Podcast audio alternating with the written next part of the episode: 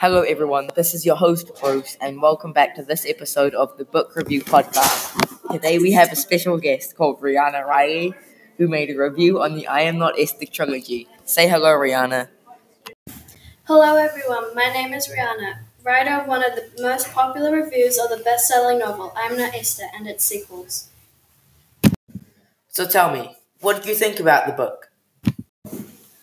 I found the book extremely exciting, with all the plot points which keep me hooked in throughout the whole book. The start of the book is what I like to read. The first few pages don't get straight to the main plot point in the book, but it builds quickly up to it. Some books I read take too long to get to the point, losing my concentra- concentration, but Beale builds up to the point perfectly, leaving you hooked in until the end. Overall, Fleur Beale has done an amazing job bringing Kirby to life in the book, who is the main person telling her story. Fleur describes how she felt and her overall attitudes toward the cult perfectly throughout the book. Fascinating. Did you know it was vaguely based on a true story?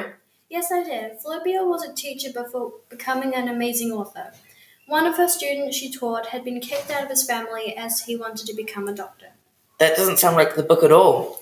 Well, yes, the boy's story inspired her to make a story that would lead up to his story. But if you want to find out how that piece of inspiration comes from, you should go read it. Yes, I suppose that's right. So, tell us a bit about the book, if you please. Well, as I've already said, it's about a girl called Kirby Greenland being moved from Auckland to Whanganui and having an identity change to you guessed it, Esther. She's part of a new family because her mum falls deep into depression. It seems um, sends her to a hospital in Wellington. From there, Kirby is with a family named the Pilgrim family and is forced to live under insanely unrealistic rules. With new clothes, punishments, and she finds out some dark se- secrets about her new family along the way. Unfortunately, I cannot go into further detail without spoiling it, so I'm going to leave it leave it there. Well, it certainly sounds interesting. I read the book about a week ago in preparation for this episode, and I definitely recommend it to all you drama fans out there. And after that, because I'm so sure you'll like the book, go check out the sequels. I'm Rebecca and Being Magdalene. Well, ladies and gentlemen, that's all we have time for today.